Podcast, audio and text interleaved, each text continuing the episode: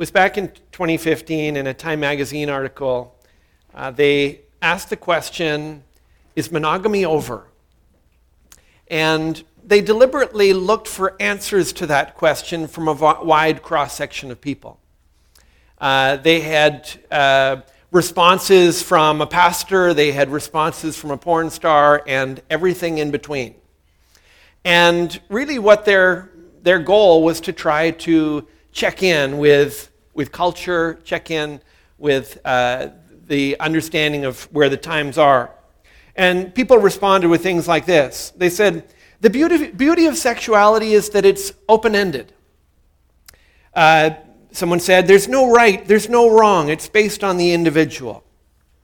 Uh, someone said, The interest of the youth doesn't seem to be consistent with the old format of relationships. One woman wrote, Monogamy is not the solution, but it is a problem. And then she went on to describe why, why it was a problem and, and, uh, and why it should be abandoned as, as a concept or an idea. In one sense, the article wasn't showing us or telling us anything new, but the, I, what I think was trying, what they were trying to do was to check in with culture and say, this sexual revolution that began in the 60s, has it reached its conclusion? Is it, is it done now in completely uh, abandoning uh, one definition of, uh, of, of marriage and transforming it into uh, something that, that really jettisons um, what people had believed for so long? Ironic, ironically, it was just three years after that article that the Harvey Weinstein uh, scandal broke and the Me Too movement was born. And it, at that point, after the Me Too movement started, you heard less people saying the beauty of sexuality is that it's open ended. There is no right, there is no wrong. It's based on the individual. You heard fewer people saying that because when you are faced with the ugliness of the human heart, you recognize there are consequences. When free expression of love becomes self, selfish expression of love, there is great pain and there are casualties. As we come to uh, today's passage, it's with a recognition. Uh, people have said that, that both cultures and religions do typically one of two things when it comes to love. Either Either sex is deified or it is demonized. Either it becomes a god or a taboo. And the Bible does neither of those things in this area. It, it does something far more radical than that. It, it completely reshapes our understanding uh, of, uh, of love and places it within the framework of the sacrificial love of God Himself. Uh, we're in a series this summer where we are just walking passage by passage through the letter of First Thessalonians, and uh, we are in a series called Living Life in Light of the End. We're trying to say, how do I live today in light of what the Bible says is coming? How, how the Bible says this world will end? How do, we, how do we see ourselves? How do we see the decisions that are before us? How do we live the lives that God has given us? In today's passage, it helps us to see what happens when we see love as God designed it. When we see not only uh, some, some rough definitions of what you're supposed to do and not do, but more radically, what happens when God takes center stage in all of our relationships. Because if there's anything that Time Magazine article, the Me Too movement tells us, it tells us that we not only need God's wisdom, and we do, but we need God's help. We need God's strength and His power to get there. And so a list of rules is not going to be enough. We need, we need a person. We need a Savior who will walk us, uh, walk us in the direction that He leads. And that's what, that's what God gives us in today's passage and in a relationship with Him. Uh, if you have your Bibles, I want to encourage you to turn with me to 1 Thessalonians chapter 4. Uh, want to encourage you just leave your Bibles open in front of you. I'm going to, I'll first of all read from verses 1 to 12, and then we'll walk through it together. Uh, if you want to use your Pew Bible in the rack in front of you, it's on uh, page 928. And uh, I'm going to just keep referring us back to this passage all through the message so that you know that what we're looking at is God's word. We're not looking at Paul's word. 1 Thessalonians chapter 4 verses 1 to 12. Finally then, brothers, we ask and urge you in the Lord Jesus that as you received from us how you ought to walk and to please God, just as you are doing, that you do so more and more. For you know what instructions we gave you through the Lord Jesus. For this is the will of God, your sanctification, that you abstain from sexual immorality, that each one of you know how to control his body in holiness and honor, not in the passion of lust like the Gentiles who do not know God, that no one transgress and wrong his brother in this matter, because the Lord is an avenger in all these things. We told you beforehand, beforehand and solemnly warned you. For God has not called us for impurity, but in holiness. Therefore, whoever disregards this disregards not man, but God, who gives his Holy Spirit to you. Now, concerning brotherly love, you have no need for anyone to write to you, for you yourselves have been taught by God to love one another. For that indeed is what you are doing to all the brothers throughout Macedonia.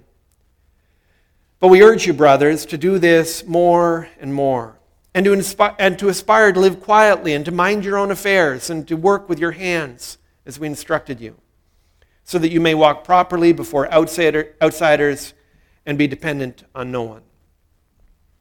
This is the Word of God. Now, before we get into what this passage teaches, we need to step back and see what this passage says about just how important this is. There are clues in the text that would have us circle this and write exclamation marks in the margins of our, of our Bibles. And I want you to see just uh, what, what, uh, uh, what's going on in the text to help us to, to, to do that. In verse 1, Paul says, We ask and urge you.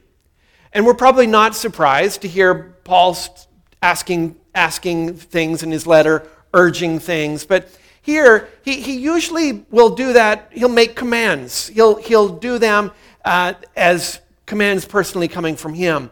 Here, though, he says it is we that is asking. He, he draws in the authority of Timothy, who has just returned from them, and Silvanus.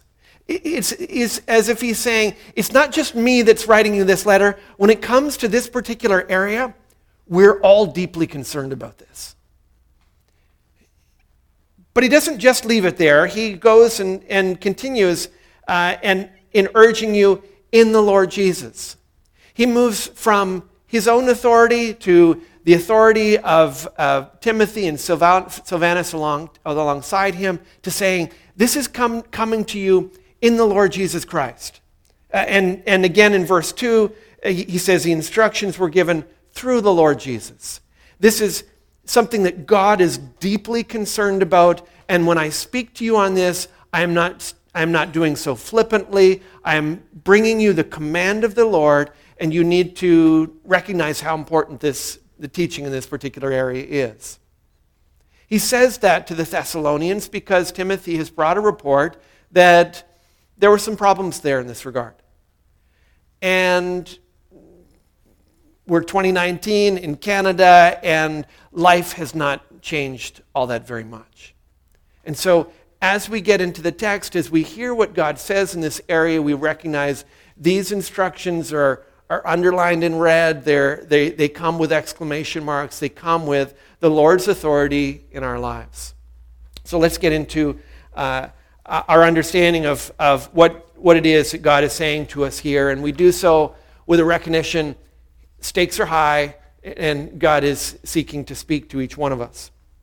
He starts with the boundaries. Uh, true love doesn't hop the fence.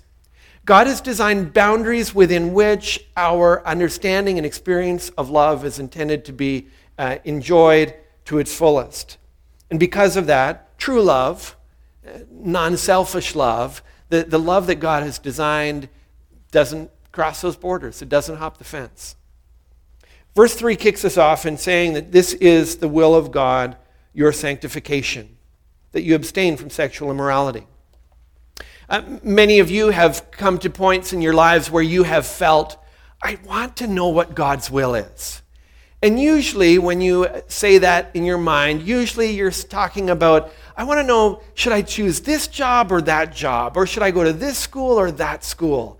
Um, shall, I, shall I do this or that in a particular decision that you're faced with? And sometimes it's, it, it's good to ask those questions. This verse reminds us that more importantly than any of those little decisions that we make, that the will of God for us is our sanctification, that we be made holy, that we be conformed to Christ's likeness, and particularly so in this area of sexuality. The command that follows it to abstain from sexual immorality is a call to, uh, that prohibits any uh, sexual activity outside of heterosexual marriage. If you feel like this is a challenge in 2019 in Canada, Unbelievably, it was even more so in Thessalonica in the first century. There, sexual freedom was not only permitted, it was encouraged and embraced. It was entrenched in their culture. And so, for instance, uh, it was expected that in addition to a man having a wife, he would, uh, of, uh, of just as a matter of course, he would have mistresses and concubines. And, and that, was, that was expected behavior, it was accepted behavior. They did draw one line in this area when it w- and it came to adultery. Uh, generally, it was frowned upon to, uh, to have another man's wife, but the solution to it was not, not purity, was not monogamy. The solution was prostitution. And, and so that was embraced and seen as respectable, seen as a good solution to an otherwise bad problem. And so, what happened as Paul moved into Thessalonica, he had, as we've seen in the series, just those the, several weeks with them, a very short period of time where he proclaims the gospel. He begins to disciple and, and lay a foundation for their understanding of the Christian life. That as he do, does that, after that very short time, people stir up uh, opposition from the authorities. There's a riot. Paul is run out of town. Because of that, there were some people in the church who heard the message and they found great hope in Jesus Christ. They found great hope in the gospel and they wanted to put their trust in, in Jesus, and they did. But there were some who, in finding great hope in Jesus Christ, rejected the message that Paul gave with regard to sexuality. The bar just seemed too high. It seemed to be too, too high of a standard too much to ask. It seemed to go so far against everything that they had known and everything that they understood culturally. In verse 4, we're called, for instance, to control our bodies in holiness and honor. The two words that are used there are important. Important to, to kind of slow down and reflect on them. To, to control your body in holiness, the idea of holiness is fundamentally to be set apart here, we are being set apart to honor God, set apart for Him, set apart for His purposes. He's called us aside as His own. And, and sometimes we can see the word holiness and just see the, the moral and ethical side of that without seeing the person, without seeing the great privilege that it is to be set apart for God and His good pleasure and His glory in this world. In Deuteronomy, Moses described this great privilege. Chapter 7, verse 6, he says, For you are a people holy to the Lord your God. The Lord your God has chosen you to be a people for his treasured possession out of all the peoples who are on the face of the earth. If you have put your faith in Jesus Christ, know from the authority of Scripture, you have this great privilege. This great privilege of having been set apart as God's treasured possession, as one who is valuable in his sight, one who is his great importance, that, that, that he can see us and say, I treasure you, I value you. You, you have worth and significance in my sight. And it is so important to stop as we look at these, at, at, some of the moral commands in Scripture, to remember that the God who is behind them uh, loves us with a depth of love that often we've we feel a, a sense of longing for.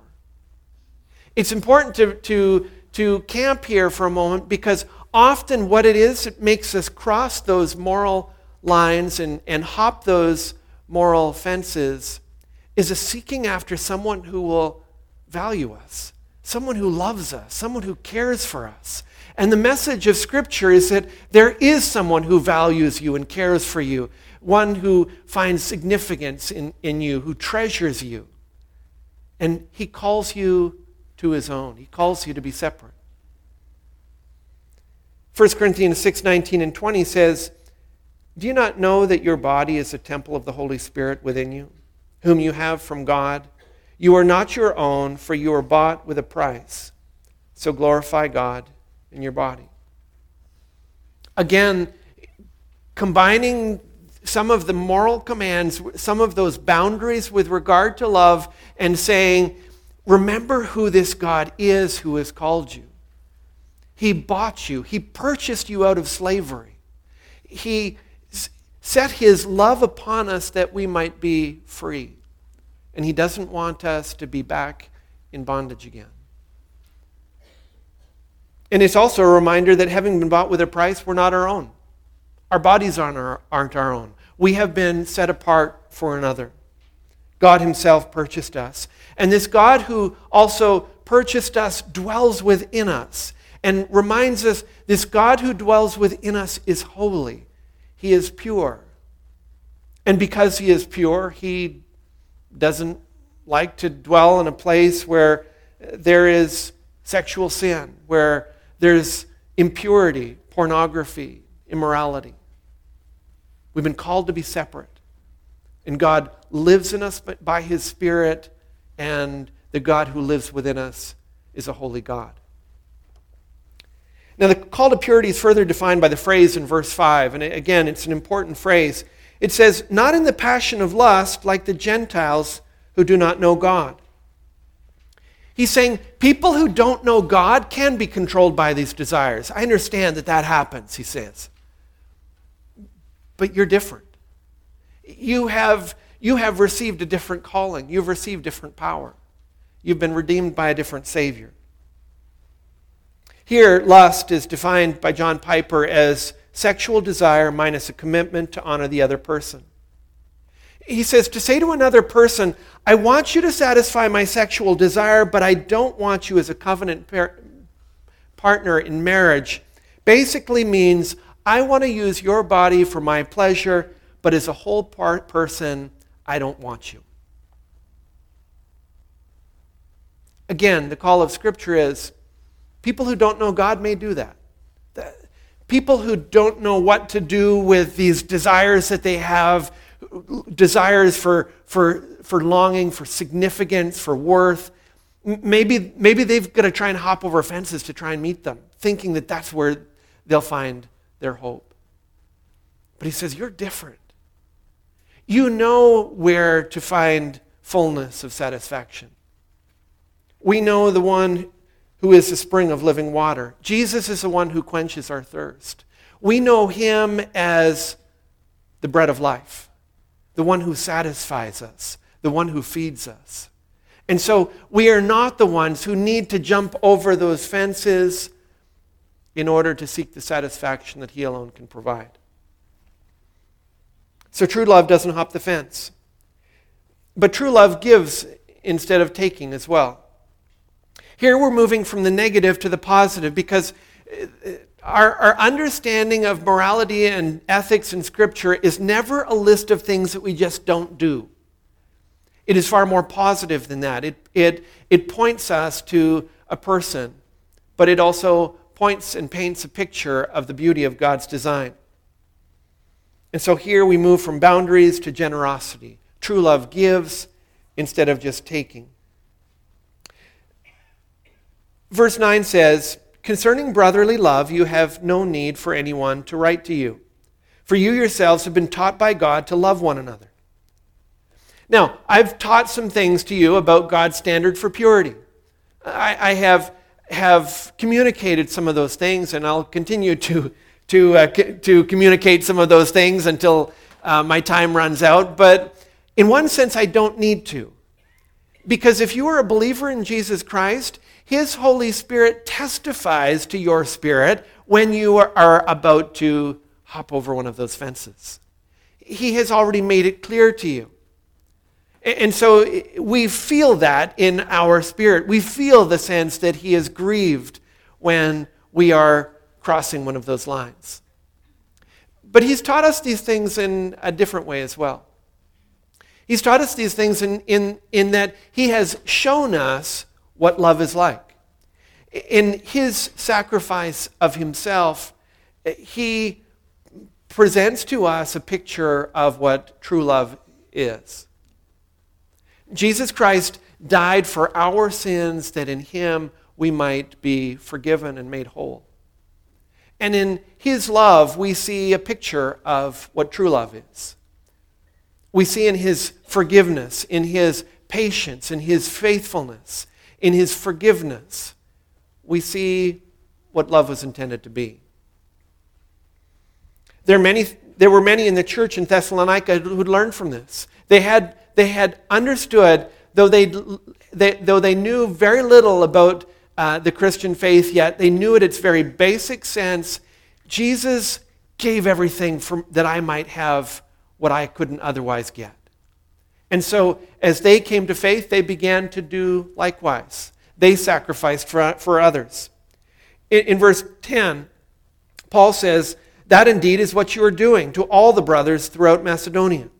They were showing that kind of sacrificial love in that in being in the, the capital of that province, they saw these smaller churches uh, being, being established and they saw the persecution and the opposition.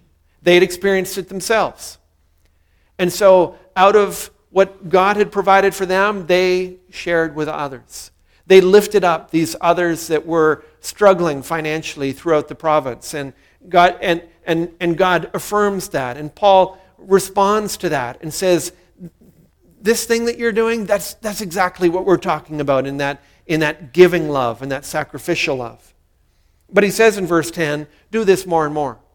You've made a really good start, but this is exactly what a Christian is called to. He also calls them to break their dependency. In verse 11, he says, To aspire to live quietly and to mind your own affairs and to work with your hands as we instructed you.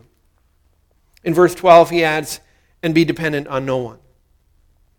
What had happened here was that the love of God had inspired many of the Thessalonians to generosity.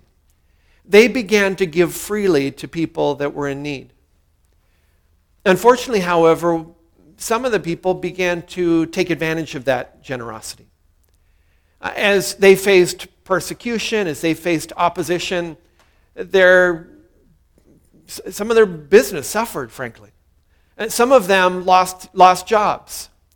And as some in the congregation had been very generous to them, they thought, we don't need to work. We, we could just sit and, and, and read the Bible and pray and talk to each other and have fellowship. And this is great. And, and, and his message to them is essentially that love is about giving, not just taking. Get a job. It's, it was a call uh, to, uh, to provide for themselves. He tells them, work with your hands, because not as if um, working with your hands or manual labor is somehow elevated in the scripture as particularly holy or, uh, or, or worthy in some way. It does dignify working with your hands, but here the idea was in Greek culture in, at, at this time, manual labor was looked down upon. It was seen as something that people who had arrived and made it didn't need to do, didn't, shouldn't, shouldn't be expected to do. And so, as people's businesses suffered or some lost jobs, people were saying, Well, there's, there's nothing I can do. And, and Paul's response is, You need to swallow your pride and take whatever job you can get. You need to be prepared to provide for yourself, be dependent on no one.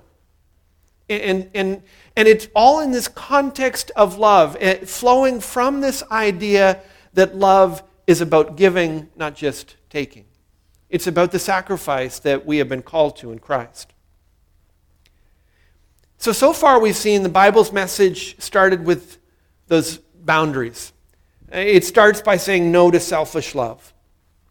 But it never just stops there. It moves in this positive direction in saying yes to sacrificial love, yes to generous love. And some of you are hearing this and you're saying, it feels so hard. And, I, and, and, and maybe you're clear about what the Bible teaches, you're just not clear about whether it's good. Maybe some of you are feeling, I, I wish I'd kind of put off becoming a Christian because I, I think if I could just be free and, and live like the world, then maybe my life would be easier and more full and more satisfying.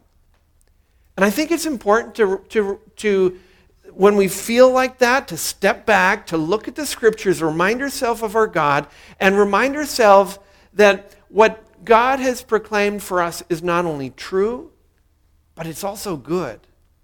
It's not only good for the people in this room, it is good, however unpopular it might be, it is good for our world. Let me explain why I feel that way.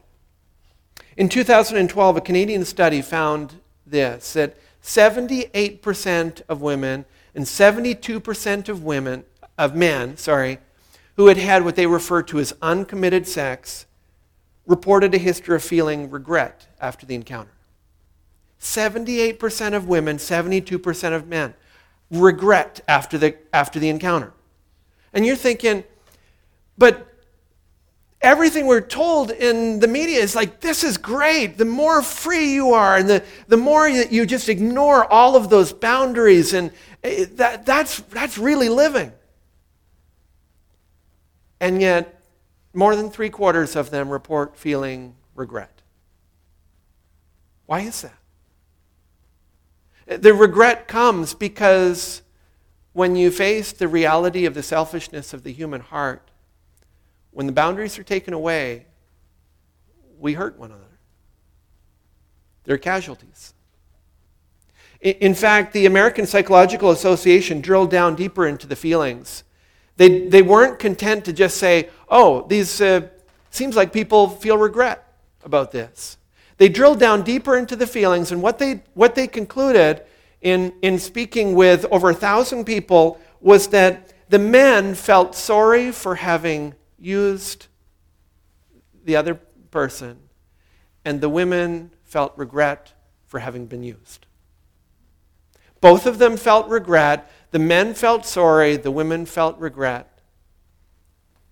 Either they were using another or they were being used by another. And there are some in our culture today who would hear those statistics and say, the answer is we need to turn the tables. Let's, let's use them. As if that is a solution. Because both sides are feeling the regret. Both, both sides feel the pain of this. When the selfishness of the human heart is unleashed, there are consequences and there is pain. And whether you are inflicting that pain or you are on the receiving end of it, there's regret on both sides. God's love is the hope that our culture needs. God's design for love is not, is not what's popular, but it is what is most satisfying. It is what we deeply need at the heart of uh, what we are seeking. So, so far we started with the boundaries and we said that true love doesn't hop the fence. Then we moved from boundaries to gener- generosity and said that true love is about giving instead of taking. But as we near the finish line, as we, as we conclude, we need to figure out where do you put this message? Where does this teaching fit with everything you may or may not have heard about the Christian faith up until this point? Because people will tend to do one of two things with this teaching that I've shared with you so far. Some of you will say, that's very interesting, and, and, and, and I find it quite compelling. But it kind of feels like Maybe like in the same way that you say, someday I'm, I'm hoping to grow in prayer. maybe you're thinking, someday I'm hoping to, to, to adopt this whole thing about God's design for love. Someday maybe I'll, I'll get around to that. It feels a little bit extracurricular, maybe, to some of you. This is maybe kind of some optional teaching, something you could work on at some point. Other people are kind of at the other end of that extreme. Other people would say, I, I understand everything you're saying about this boundaries and, and God's rules about, about love and sexuality. And in fact, I believe it so much, I see this as the basis for my acceptance with God. I see this as uh, uh, my means of earning my way into heaven someday. I see my diligence in trying to keep all the rules as the means by which God would accept me. And the Bible says neither of those extremes are biblical options. That's just not how this teaching fits in with the Christian message. And so the final thing I want to look with you is to see that true love demonstrates true faith. That true love won't earn someone's way into heaven. You can't get there by just working at being really, really, really, really loving. Doesn't work that way. But a lack of it, a lack of true love, may disqualify you from heaven. And that's because true love demonstrates true faith. And it's here in the passage. Do you remember when we looked at verses 3 to 5 and we talked about Jesus as Lord of your body?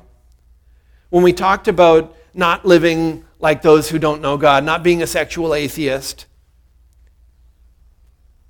Well, look at how the second half of verse 6 ends that section.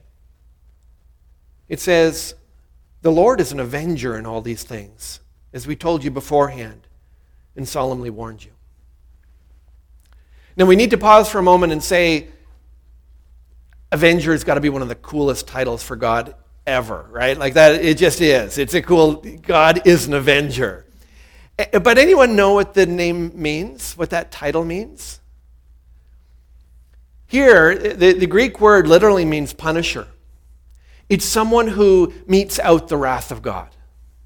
It is someone who brings about justice. And you're thinking, well, God isn't. A, Paul sent this letter to a church, a group of believers, and he's talking to them about, about love. And I kind of thought this was just some extracurricular detour. And, but he's saying that God's going to go avenger on them? Like, what does that even mean? What is, what is he talking about? It's a warning that God will judge sexual sin.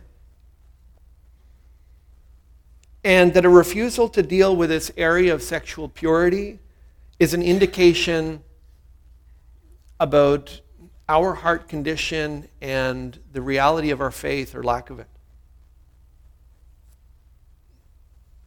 John Piper puts it like this either God is a God of the bedroom or he is no God at all. If you feel that you have embraced Christ, but you are not willing to deal with this area of your sexuality, and you're saying, God, I want heaven, but hands off, back away in this area of my life, the Bible's saying that's, that's not an option that's open to you. You get all of God or you get nothing. Jesus said something similar in Matthew 5 29. Watch what he says. He says, If your right eye causes you to sin, tear it out and throw it away. For it's better that you lose one of your members than your whole body be thrown into hell. The point is, we should take drastic measures to deal with sin, and particularly this whole area of sexual sin, because the call to faith is a call to holiness. It's not as if we are called to faith get heaven, and if you want holiness, then that might be something you want to do as, as one of your electives. No, the call to faith is a call to holiness. That's why Hebrews 12 14 says, Strive for peace with everyone and for the holiness without which no one will see the Lord. God doesn't save people so they can enjoy sin. That, that's not the invitation. He saves people to transform them, to purify them, to set them apart to himself, to himself, to set them apart as holy.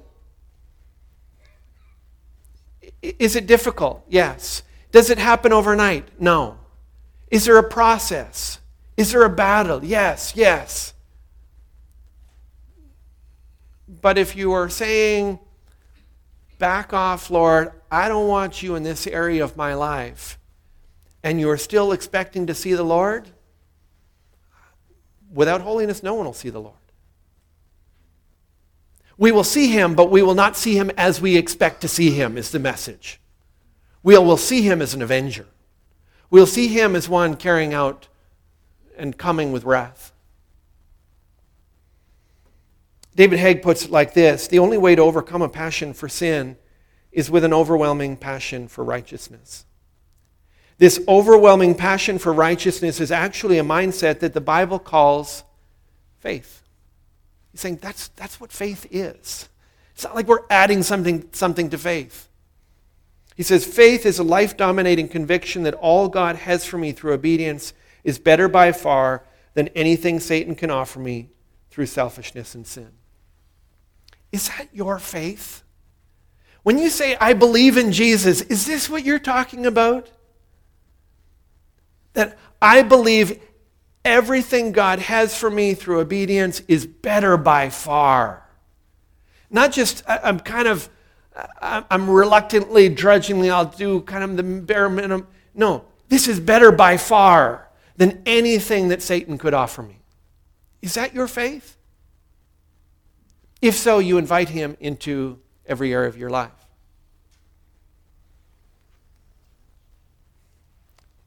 And if so, whether you would say, Paul, I'm in the battle right now and it's hard. Or if you'd say, Paul, you know what? I think I just had that, that faith that some of the Thessalonians did where they were just, they just wanted heaven and a little bit of Jesus, but kind of hands off to the rest of my life. Maybe that's where I was, but that's not where I want to be. I, want to I want to I want to get in the battle. I want to deal with this thing called holiness. I want to deal with the impurity in my life. But it, it's difficult. And if that's where you are, I, I want to I want to tell you that there is hope in Jesus Christ. That He is the one that puts together the pieces. He is the one that lifts us up. He is rightly called our Savior. And so let me just, in closing, share a few things. I would encourage you to start by going to Him, to going to Him in prayer and agreeing with Him about the things that He says in His Word about your life. Agree with Him. You confess your sins as sin. In confessing, it is also with a recognition to say, God, this is where I am and I'm sick of it. I want to turn. I want to turn and go in your direction. I want to embrace this thing you call true love. Tell him that you want holiness as much as he, he does. And by faith in Jesus Christ alone for your salvation, receive his forgiveness, his acceptance, and his love. Receive also the power of the Holy Spirit who lives within you and empowers you to live a life you couldn't live on your own. Some of you will say, Paul, I've tried that.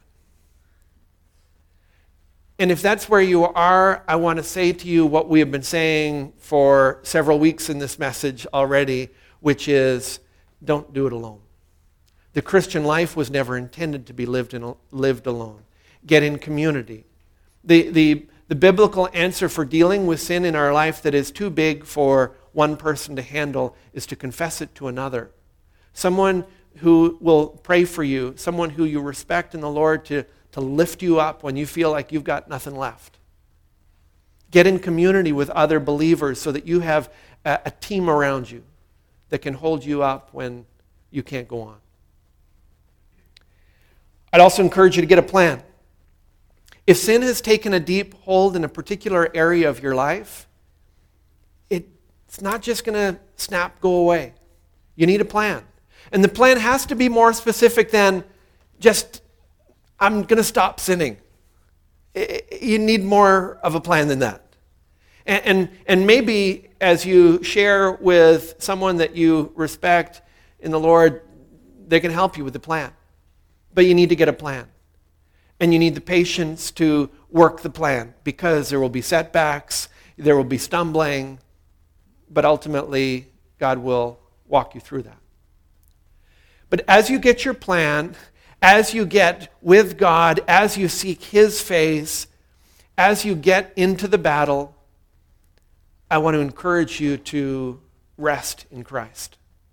To rest in the promises that we've seen in the scriptures, even as we've considered them this morning. Revel in the fact that the Lord has chosen you as his treasured possession. So you don't have to go searching for some something somewhere else. Own your identity as a person who is set apart for a holy God, precious to him, his treasured possession, infinite in value to the, the Lord who matters. Marvel at the fact that your body is a temple of the Holy Spirit. He lives within you. Remember, Jesus bought you out of slavery at the cost of his own life. And as you do, remember that there will come a day when the battle is all done.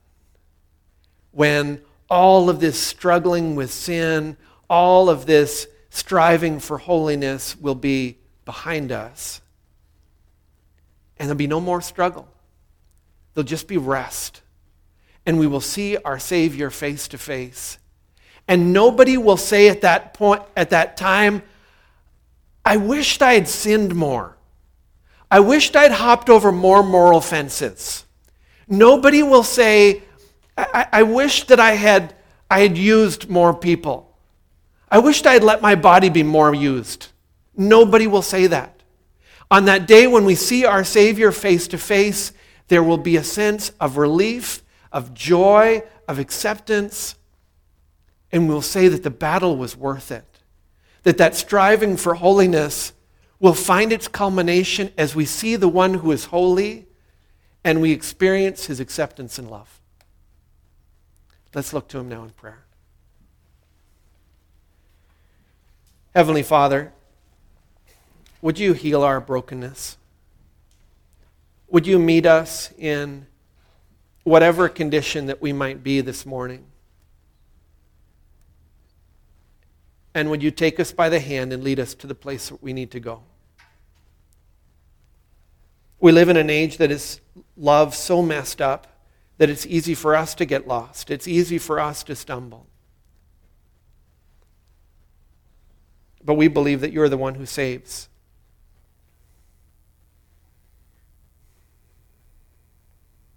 So lead us to that place of repentance. And as we do, as we get in the battle, as we turn our backs on the sin and the selfishness of our own hearts, help us to keep our eyes on Jesus Christ. Help us to draw alongside to others who will encourage us, to, to get alongside brothers and sisters in Christ who lift us up. And as we do, Father, help us to lay hold of, by faith, your precious promises, to feel the depth of your great love for us, and glory in the great plan that you have for those who are called by your name. We praise you in Jesus' name.